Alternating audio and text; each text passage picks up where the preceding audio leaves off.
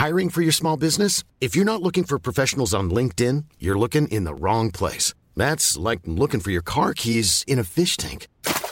LinkedIn helps you hire professionals you can't find anywhere else, even those who aren't actively searching for a new job but might be open to the perfect role. In a given month, over 70% of LinkedIn users don't even visit other leading job sites. So start looking in the right place. With LinkedIn, you can hire professionals like a professional. Post your free job on linkedin.com slash people today.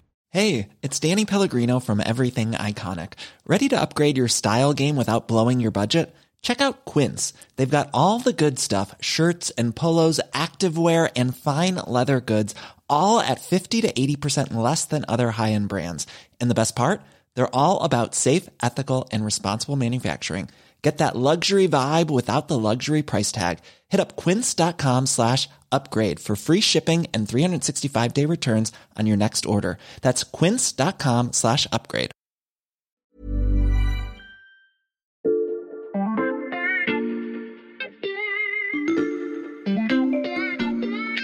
Bonjour, c'est Charlotte Baris. Bienvenue dans La Loupe, le podcast quotidien de l'Express. Allez, venez, on va écouter l'info de plus près. Charlotte, je peux te déranger un petit moment? Bonjour Corentin, oui bien sûr.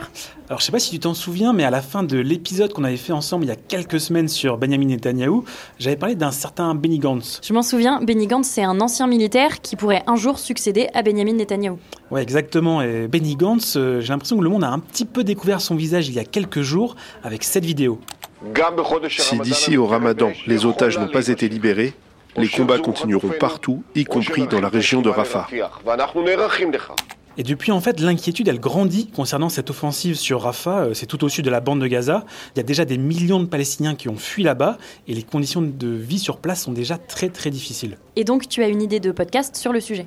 En fait, dans ce contexte, euh, je me dis qu'on devrait faire un épisode sur Benny Gantz, parce que c'est pas pour rien que c'est lui qui a pris la parole sur ce sujet euh, très compliqué qu'est Rafah.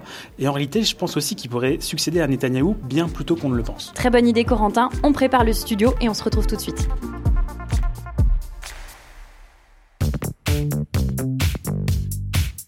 Corentin, je te présente quand même à nos auditeurs. Tu es journaliste au service Monde de l'Express, spécialiste du Proche et Moyen-Orient.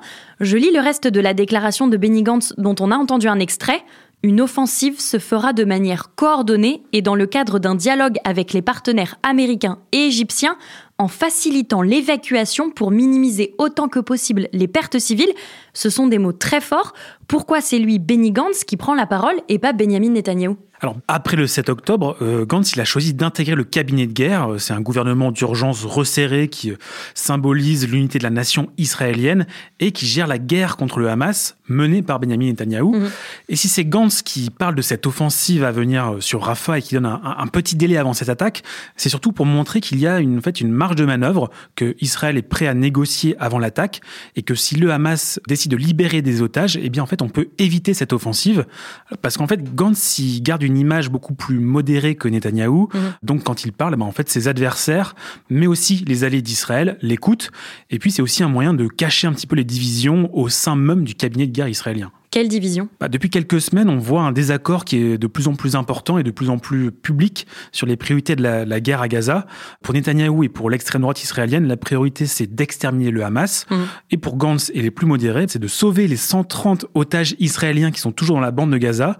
Et pour ça, bah, il faudrait négocier et passer un accord avec le Hamas, sans doute pour un cessez-le-feu, ce que refuse à tout prix le gouvernement Netanyahou pour l'instant. Ces prises de position de Benny Gantz depuis le 7 octobre, est-ce qu'elles trouvent un écho auprès des Israéliens? Euh, oui, et surtout auprès des familles d'otages et des plus modérés, mais il y a plusieurs autres raisons qui expliquent sa popularité. Parce que déjà, après le 7 octobre, il a reconnu très vite sa propre responsabilité dans la faillite sécuritaire en tant qu'ancien ministre de la Défense.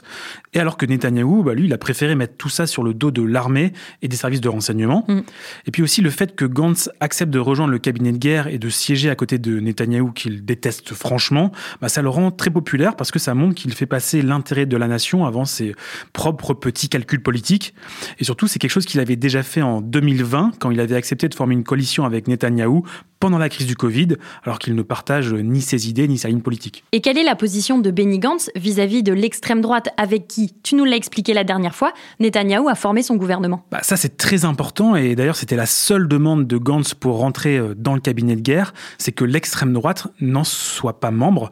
Donc il y a toujours des ministres d'extrême droite en, Israël, hein, on en parle régulièrement, mais ils ne font pas partie du tout du cabinet de guerre. Mm. Donc Gantz, c'est quelqu'un qui ne transige pas là-dessus. pour lui, il est hors de question de faire des alliances avec les suprémacistes juste pour obtenir le pouvoir. Et là-dessus et sur beaucoup d'autres points, c'est un peu l'anti-Netanyahou. Et ça aide aussi qu'il n'ait pas 40 ans de politique derrière lui ou des procès pour corruption comme Netanyahou. Et puis aussi, comme c'est un ancien militaire, ça plaît beaucoup aux Israéliens. Pourquoi? Bah, Malgré les gros ratés du, 7 octobre dont on en a parlé, euh, l'armée, ça reste l'institution la plus respectée en Israël. Et dans un moment de traumatisme national comme il le traverse, euh, Gantz, il peut proposer un visage rassurant aux Israéliens, celui de quelqu'un qui s'y connaît en sécurité. Et puis aussi, pendant longtemps, euh, Israël a porté d'anciens généraux au pouvoir, euh, comme Yitzhak Rabin ou Ariel Sharon. Mhm. Et tous les deux ont été chefs d'état-major d'ailleurs, euh, avant de devenir Premier ministre. Et j'imagine que dans les sondages, on voit la cote de popularité de Benny Gantz grimper, notamment depuis le 7 octobre. Oui, là-dessus, vraiment, tous les sondages en Israël sont raccords. S'il y avait des élections aujourd'hui, le parti de Gantz multiplierait par 3 son nombre de sièges à la Knesset, le Parlement israélien, de 12 à 37 sur 120, quand ceux du Likoud, le parti Netanyahou, eh bien, il diminuerait de moitié, de 32 à 16 députés. Mm. Et en plus, Gantz, euh, c'est quelqu'un qui rencontre régulièrement les familles des otages qui sont revenus à Gaza. Et ces familles, elles sont devenues un symbole de contre-pouvoir très important en Israël. Elles ne veulent plus du tout entendre parler de Netanyahou. Ces désaccords avec Netanyahou et cette popularité, est-ce que ça pourrait vraiment conduire Benny Gantz au poste de Premier ministre? Ce serait le choix plutôt logique parce que c'est le seul dans l'opposition qui a un profil aussi euh, consensuel, aussi rassembleur. Euh, par exemple, l'autre grand nom de l'opposition, c'est Yair Lapid.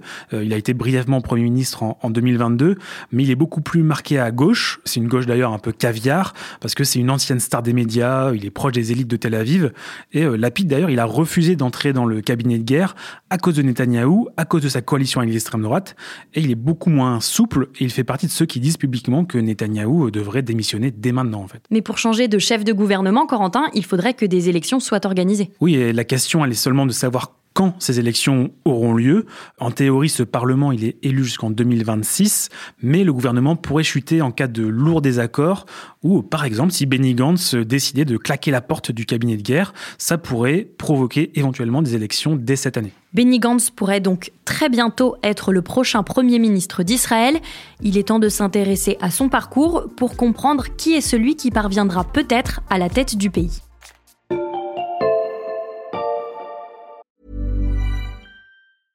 I'm Sandra, and I'm just the professional your small business was looking for. But you didn't hire me because you didn't use LinkedIn jobs. LinkedIn has professionals you can't find anywhere else, including those who aren't actively looking for a new job but might be open to the perfect role, like me. In a given month, over 70% of LinkedIn users don't visit other leading job sites. So if you're not looking on LinkedIn, you'll miss out on great candidates like Sandra. Start hiring professionals like a professional. Post your free job on linkedin.com/people today.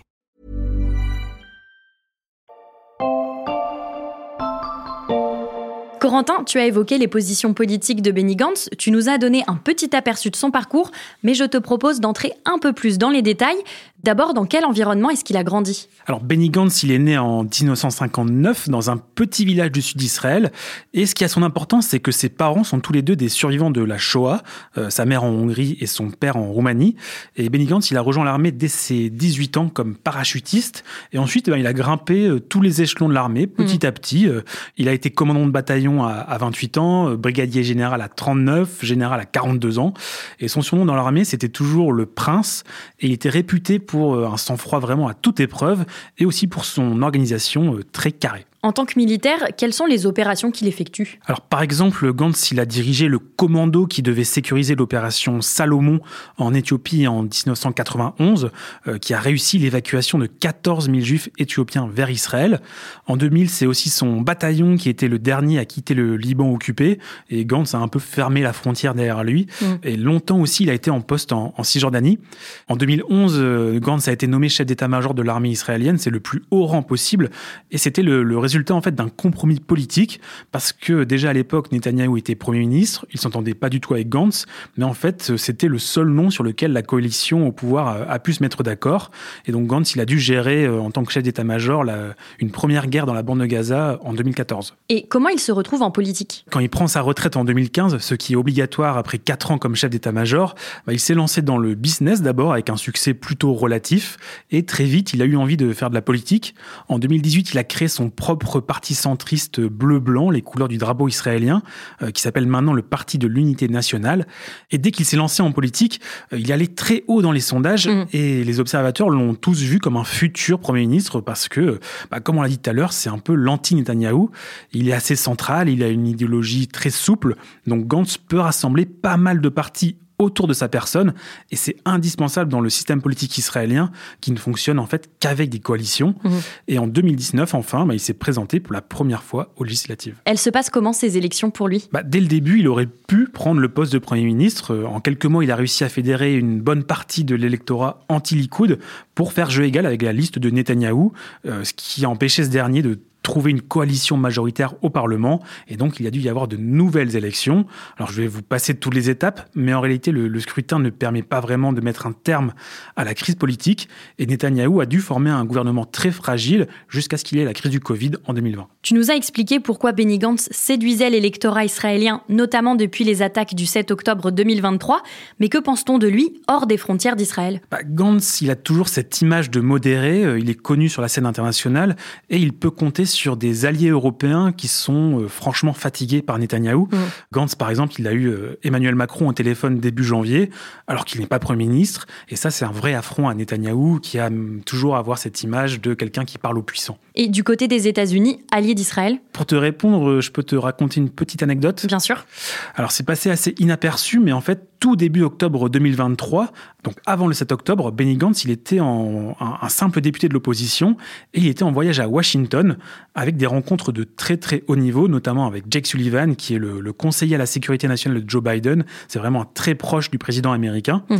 Et d'après plusieurs sources, eh bien Gantz, il était à Washington pour discuter de la normalisation des relations entre Israël et l'Arabie saoudite, tout simplement parce que les Saoudiens avaient peur des ministres d'extrême droite euh, de Netanyahou et ils cherchaient des soutiens au sein de l'opposition israélienne pour conclure ce rapprochement. La dernière fois, tu avais évoqué le lien entre Biden et Netanyahou. Alors, quelle est la position du président américain vis-à-vis de Benny Gantz? Alors, la politique intérieure israélienne, c'est vraiment un sujet très délicat pour Biden, surtout en cette année de présidentielle aux États-Unis, mhm. parce qu'en fait, la guerre dans la bande de Gaza, elle fait perdre des points à Biden, quoi qu'il fasse. Il sait très bien que les alliés d'extrême droite de Netanyahou, ils sont l'obstacle principal à un cessez-le-feu dans la bande de Gaza, sans parler d'éventuelles négociations de paix avec les Palestiniens. Et c'est de plus en plus tendu ces derniers temps entre Biden et Netanyahou parce que eh bien, les Américains ils veulent des signes d'apaisement, mais que le gouvernement israélien n'en fait qu'à sa tête. Mhm. Alors parler avec Benny Gantz, ce serait sans doute beaucoup plus simple pour Joe Biden. L'extrême droite israélienne, c'est justement ce qui va nous intéresser dans la suite de cet épisode, car Benny Gantz imagine l'avenir des Palestiniens bien différemment que les alliés de Benjamin Netanyahou.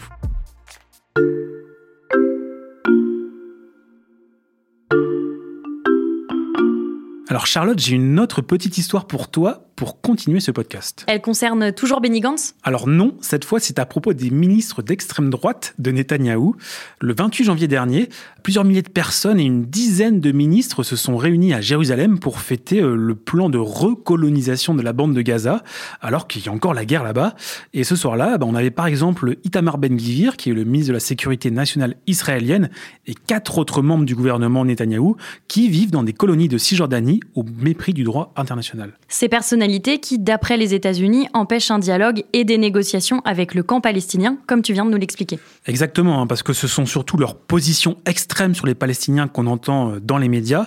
Euh, par exemple, tu avais un ministre euh, du patrimoine qui avait dit que le recours à la bombe atomique sur Gaza était une possibilité, ou alors que les bombardements rendaient le nord de Gaza plus beau que jamais. Et d'ailleurs, ces déclarations, elles participent aux tensions au sein même du cabinet de guerre dont on parlait au début de l'épisode. Corentin, qu'est-ce que c'est ce plan de recolonisation de Gaza Alors, entre les années 80 et 2005, euh, tu avais environ 7000 juifs israéliens qui étaient installés au cœur de la bande de Gaza. C'est souvent des agriculteurs ou des enseignants très attachés à cette terre. Et depuis le 7 octobre et la guerre dans la bande de Gaza, eh ben, la perspective de leur retour sur place, elle est devenue beaucoup plus concrète. Mhm. Euh, notre correspondant à Jérusalem, euh, Stéphane Amar, il est allé à la rencontre de ces anciens colons et l'une d'elles lui disait Nous sentons clairement que l'heure se rapproche. Pourquoi ce retour à Gaza, il est important pour eux? Bah Pour eux, recoloniser Gaza, c'est la garantie de la sécurité d'Israël à l'avenir. Eux, ils voient les massacres du 7 octobre comme une conséquence directe de ce retrait décidé en 2005. Et ils pensent que si les colons étaient restés vivre à Gaza, eh bien l'armée israélienne aurait dû maintenir une présence massive sur place. À l'époque, on parlait d'un soldat pour trois colons. Et le Hamas n'aurait jamais pu bâtir une telle infrastructure militaire, de mm. tels tunnels. Et selon un récent sondage, eh ben, la recolonisation de Gaza, elle recueillerait euh, l'assentiment de un quart à un tiers des Israéliens. Et euh, chez les sympathisants de droite, ce serait encore plus fort, avec un chiffre qui atteint maintenant les 44%. Si tu nous parles de ça, Corentin, j'imagine que c'est pour évoquer la position de Benny Gantz sur le sujet. Oui, tout à fait, parce qu'en fait, Benny Gantz, il est à l'opposé euh, de ses positions de l'extrême droite israélienne sur les Palestiniens, et il est aussi contre le plan de recolonisation euh, développée par l'extrême droite. Euh, d'ailleurs, le manifeste du parti de Gantz, il prend une séparation territoriale entre Israéliens et Palestiniens, sans nommer spécifiquement la solution à deux États. Alors, c'est pas non plus un pacifiste, hein, il est déterminé à battre le Hamas, mm. il est pour la guerre à Gaza, mais par contre, il faut souligner qu'il est contre l'annexion de la Cisjordanie ou même d'une partie de la Cisjordanie, et il pense que les colons constituent un danger pour Israël et pour l'armée israélienne. Et lui, il pourrait dialoguer avec le camp palestinien. Grâce à sa carrière militaire, il a tissé des liens avec l'autorité palestinienne. Euh, d'ailleurs, c'est un des seuls politiques israéliens à avoir rencontré le président palestinien Mahmoud Abbas plusieurs fois en personne. Mhm. Benny Gantz, il est connu pour être un, un pragmatique et pas du tout un idéologue. Donc, il va chercher des solutions et il sait qu'il faut négocier avec euh, l'autorité palestinienne, contrairement à Netanyahou, euh, qui a tout fait depuis 20 ans pour affaiblir cette autorité palestinienne. Alors avec Gantz, on pourrait espérer des négociations euh, au cas par cas avec les Palestiniens, sans forcément qu'il y ait un grand processus de paix. Mhm. Mais bon, quoi qu'il arrive, il faut être réaliste. Hein. Avec ou sans Benny Gantz, la paix entre Israéliens et Palestiniens, elle prendra des années, voire même des décennies. L'avenir du conflit entre Israéliens et Palestiniens est donc peut-être entre les mains de Benny Gantz. Merci Corentin pour ce portrait. À bientôt. Corentin Narguer, journaliste au service Monde de l'Express, spécialiste du Proche et Moyen-Orient. Tous ses articles sur Israël et la guerre à Gaza sont à lire sur l'express.fr. Alors si ce n'est pas déjà fait, chers auditeurs, pensez à vous abonner. Le premier mois est à 1 euro en ce moment. Et si nos épisodes vous plaisent, n'hésitez pas à suivre La Loupe sur votre plateforme d'écoute, par exemple Castbox, Apple Podcast ou Spotify. Vous y retrouverez un nouveau podcast du lundi au vendredi dès 6h du matin. Cet épisode a été monté et réalisé par Jules Cro. Retrouvez-nous demain pour passer un nouveau sujet à La Loupe.